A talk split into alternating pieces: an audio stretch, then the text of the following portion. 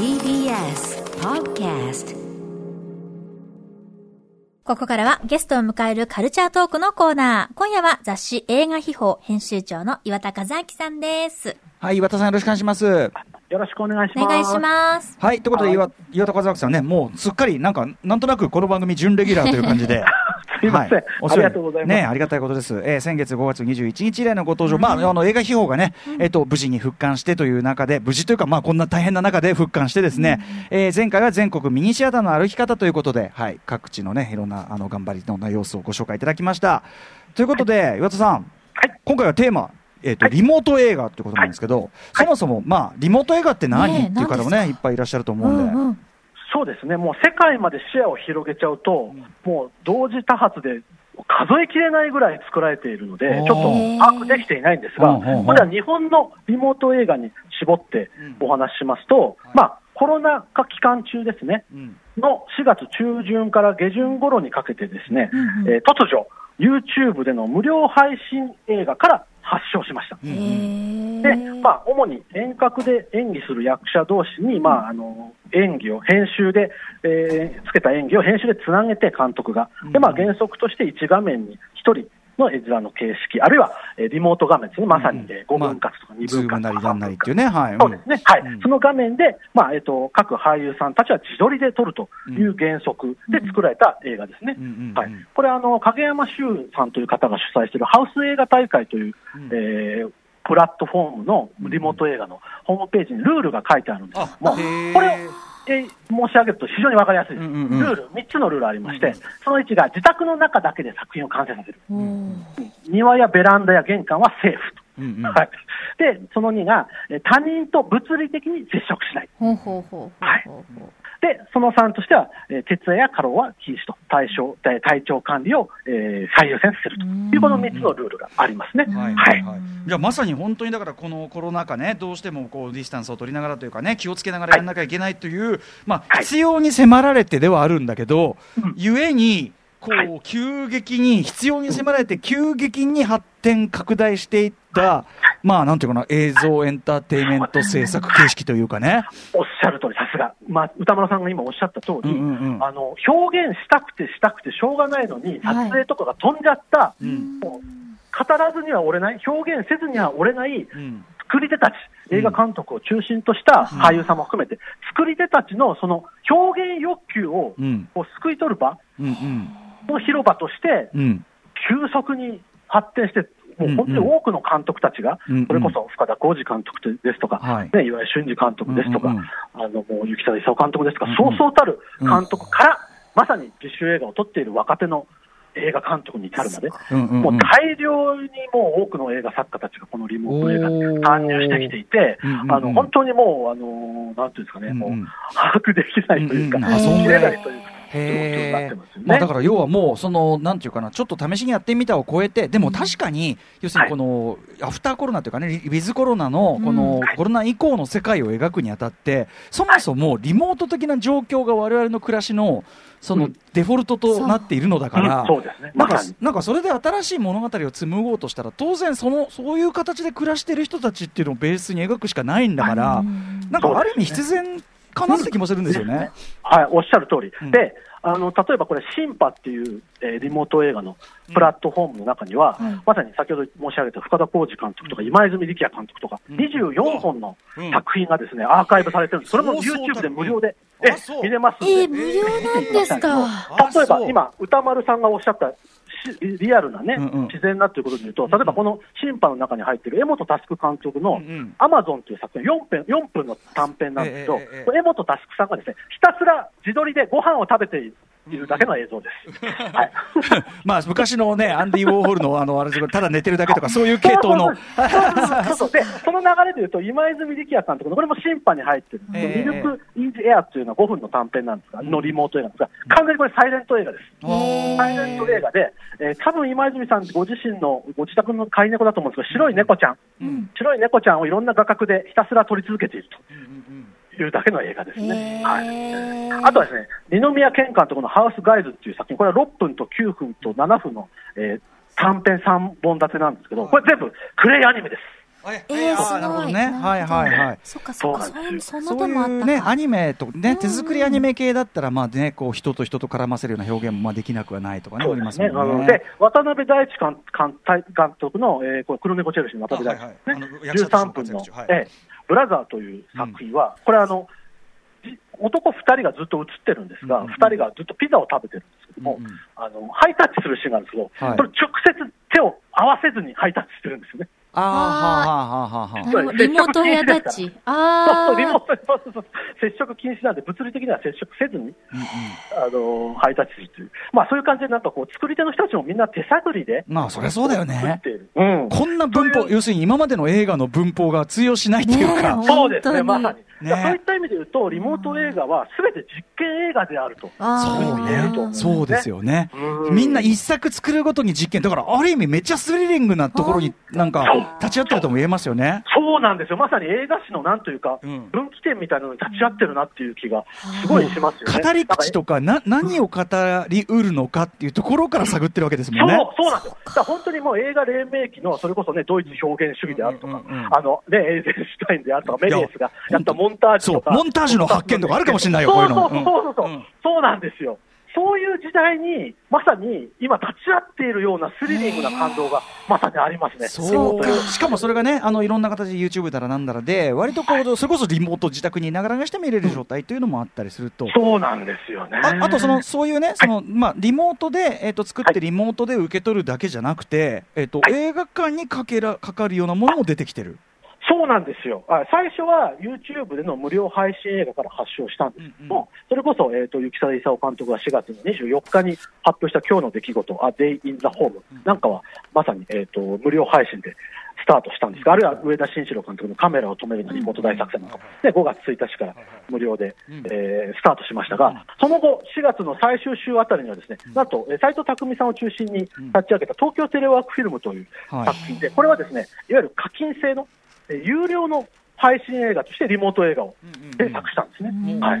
というのがあって、で、ついにはですね、なんと、大会後の映画館で上映する劇場公開、かつ有料、まあ当然劇場公開です有料普通の、要するに普通の映映画としてかかる。そうですね、んん。はい、これはですね岩井俊二監督の、えー8日で死んだ怪獣の12日の物語という、これも1分から5分前後の、えー短編を12日間連続で YouTube で配信して、これも今、YouTube で見れますので、ご覧いただきたいんですが、これのなんと最新作がですね、うんうん。えー劇場公開しますというので、あの最後に、打ち立ててですね、そこまで、えー今、進化を遂げているとどんどん発展してますね。いやーでも実際のところね、だからそれこそ、あの、ストーリーオブマイライフな若草物語なら昔の話だから、うんね、ああいう景色が描かれてもいいけど、ねやっぱ普通にさ、話して、普通になんかね、なんかやってたら、お嘘じゃね？っていうかね、うん。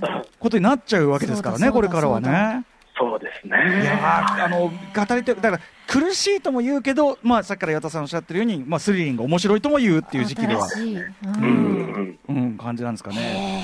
へえ、そういうさ、こう、日常系、あの、割とこう、系統としてはどういう、こう、がが多いんですか？日、やっぱりもう日常を風景を切り取ったものが多いですよね。うんうんうんあのまさにセルフドキュメンタリー的なものがやはり主流だと思います。うんうんうんはい。なんかそういう中で、例えばこう、じゃあ、ドエンターテインメントみたいの、これどうやってやっていくとかね。ありますね、ありますね。あるあるはいうんあります、あります。うんはい。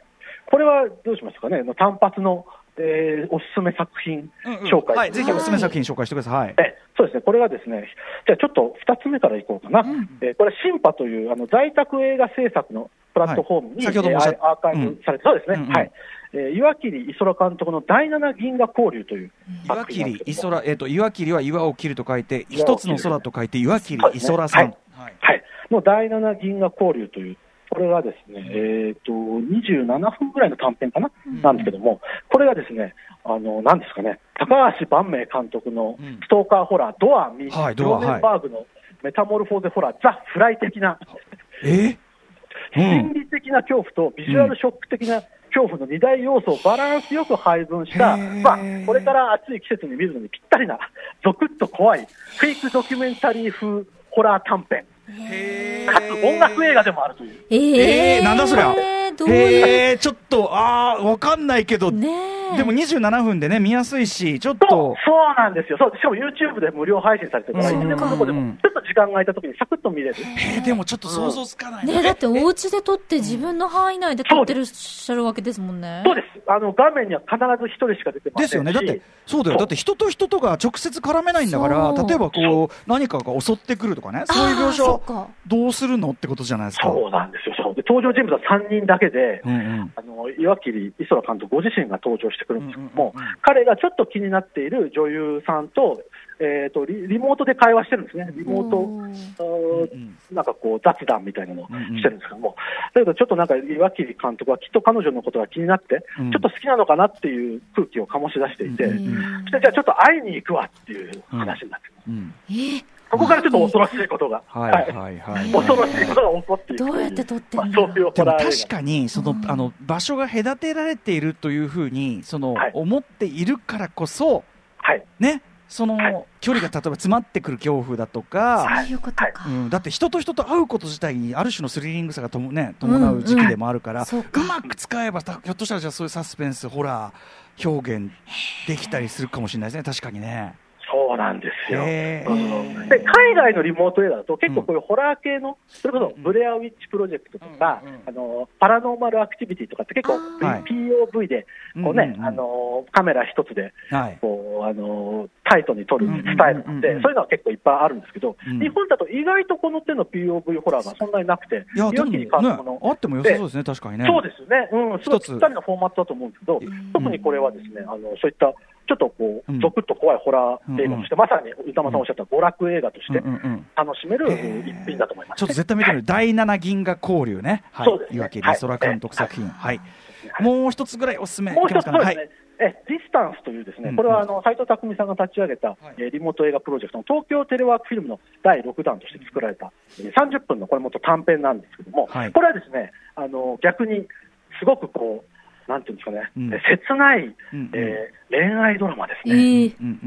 はい、うんうん。あの奥さんがどっかちょっとこう実家に帰ってしまって、うんリモートで、えー自宅でかい、えー会議とかの仕事をしている滝藤健一さんが、うんうん。まあ、ちょっとした出来心で、えーオンラインサロン、うんうん。ゆる課金制の、いわゆる女の子と喋れるああ、今ね。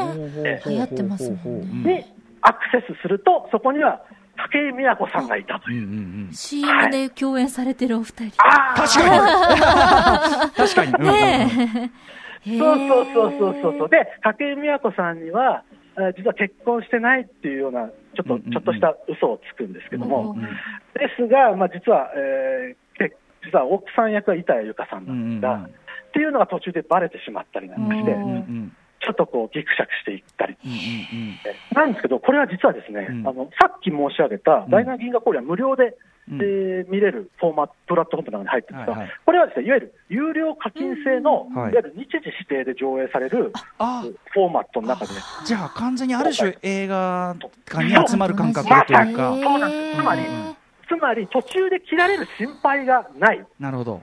つまんないから、ちょっともう次、次の動画行こうっていうふううんうんうんに観客を思わせて、お金払ってますから。いや僕ね岩田さん大きい話すればねその時間をね観客側がコントロールできないって映画ってのを成り立たせる要素のすごく大きな部分だと思っててそう、そうなんです。だから僕この映画をね、うんうんお勧めしたかったんです。はいそれがすごくあるんですよ、うんうんうんうんこの作品には。例えば、無音の間をたっぷりした演出を施してるんですよ。はい。えーこれ黙っちゃってる時間とかすごい長くて。あとはちゃんとオリジナルの劇版を作ってたりとか、あるいはオリジナルの主題歌をちゃんと作ってたりとか、そういったところも含めて、うん。すごいまさにリモート映画だなと。ちゃんと商業映画としてもきちんと作ってるしあと映画的表現っていうところですよね。そうまさにおっしゃる通り。です。切り返しとか、すごくこう映像的なギミックを駆使して、きっちりリモート映画なのに、先ほど言った、えー、とハウスで言ったルール、ハウス映画タイトルで言ったうん。ルールをちゃんと踏まえているのに、うん。今、歌丸さんがおっしゃったような映画的演出はが非常にこう加味されている。いやでも本当このリモート映画こうなんていうの？その参加条みたいなさ新しいドグマ95じゃないけどさ、ね、それによってなんか生み出される新しい何かみたいなところで、ねコリアー的なね。ね、んそうそうそう、すごく面白いなと思いますね。面白いですよ、すごうんく。本当に実験映画ムーブメントとして最高に面白いですね。うんでこのちなみにディスタンスはですね、このオンエア近々ですと、6月20日土曜日の17時と21時、それから6月21日日曜日の21時の合計3回、はい。オンライン映画館のステイホームミニシアター、えーというところで視聴が可能です。課金制です。ちょっとこれ映画館に集まる気分で、じゃあこれね、ね。視聴してみるといいって感じですね。そうですね。ぜひ見ていただきたいなと思いますね。ということで、岩田さん、えーとね、あの、お時間がちょっと近づいてきてしまいまして、すみません。いや、でも素晴らしかった、今日、またね、ありあのがとうございます。ありがとうございあの、自宅にいながらにして見たいものがまた増えたのも嬉しいですしね。本当にそうですね、あのもう今この瞬間も世界中で作られ続けてますから、うんで映画史的に本当に無視できない、ね体系的にキュレーションすべき映画ムーブメントだと思いますね。はい。さすがでございます。でですね、えーそんな中、お知らせ事としては、やはり、映画秘宝、8月号ですね。あさって6月19日、いや、いいのいいの、はい、もちろん。ありがとうございます。次はですね、なんとランボー VS マドンソク特集です。出ました。あのね、ちなみにあの火曜日パートナーの宇垣美里さんがですね、もうマドンソクにはまりまくってて マブリーマブリーっつって。そうそう、まさにラブリーマブリー特集です。うん。ねマドンソク解体新書という特集がありますので、宇垣さん、これ絶対読ませなきゃいけない。これ買わせなきゃいけない、これは。ぜひご感うん想を伺いたいです、宇垣さんの。ねえ。はい。ということで、えっと、短い時間でございます。また、あの、引き続きよろしくお願いします。ははい、ありがとうございました。ゲストは雑誌映画秘宝編集長の岩田和明さんでした。またよろしくお願いします。ありがとうございますどうも、ありがとうございました。どうも。After Six Junction.